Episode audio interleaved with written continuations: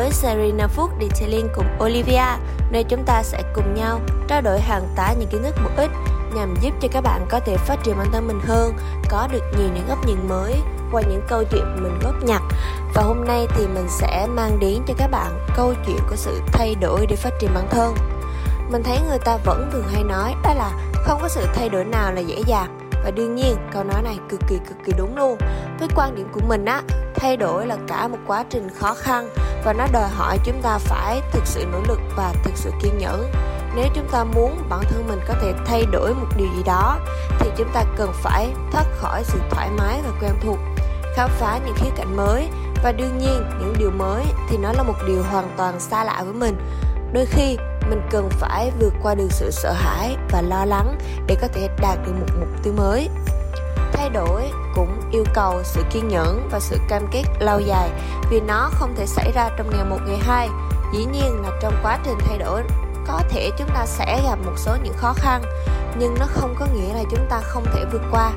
Và đôi khi để tồn tại thì chúng ta cần thay đổi bản thân, thế nhưng mà chúng ta không thể biết được có bao nhiêu người dám thử, dám chịu đựng để có một cuộc hồi sinh. Hôm nọ thì mình có nói chuyện với một anh làm kỹ thuật viên detailing.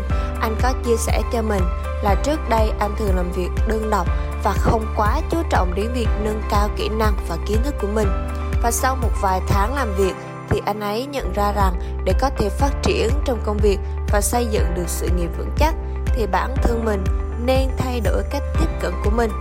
Anh học thêm về các phương pháp và kỹ thuật mới trong detailing. Anh tham gia các khóa học đào tạo và hội thảo để nâng cao những kiến thức cũng như là những kỹ năng của mình.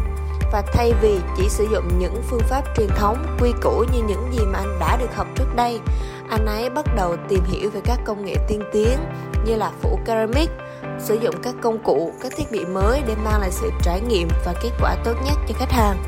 Ngoài ra thì anh cũng theo dõi những xu hướng mới trong ngành và cố gắng áp dụng chúng vào công việc của mình. Việc anh ấy cố gắng tìm cách để thay đổi bản thân ngày một tốt hơn bằng việc không ngừng học hỏi, cải tiến bản thân mỗi ngày để giúp anh ấy trở thành một kỹ thuật viên detailing chuyên nghiệp và có thể đáp ứng được nhu cầu của khách hàng ngày càng đa dạng.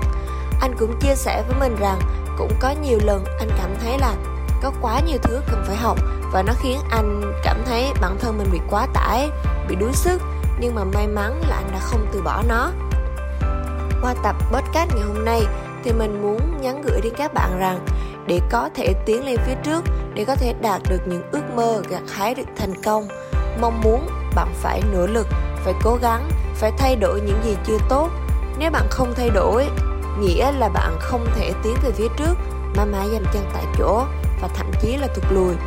Vậy thì tại sao chúng ta lại không tự thay đổi chính mình?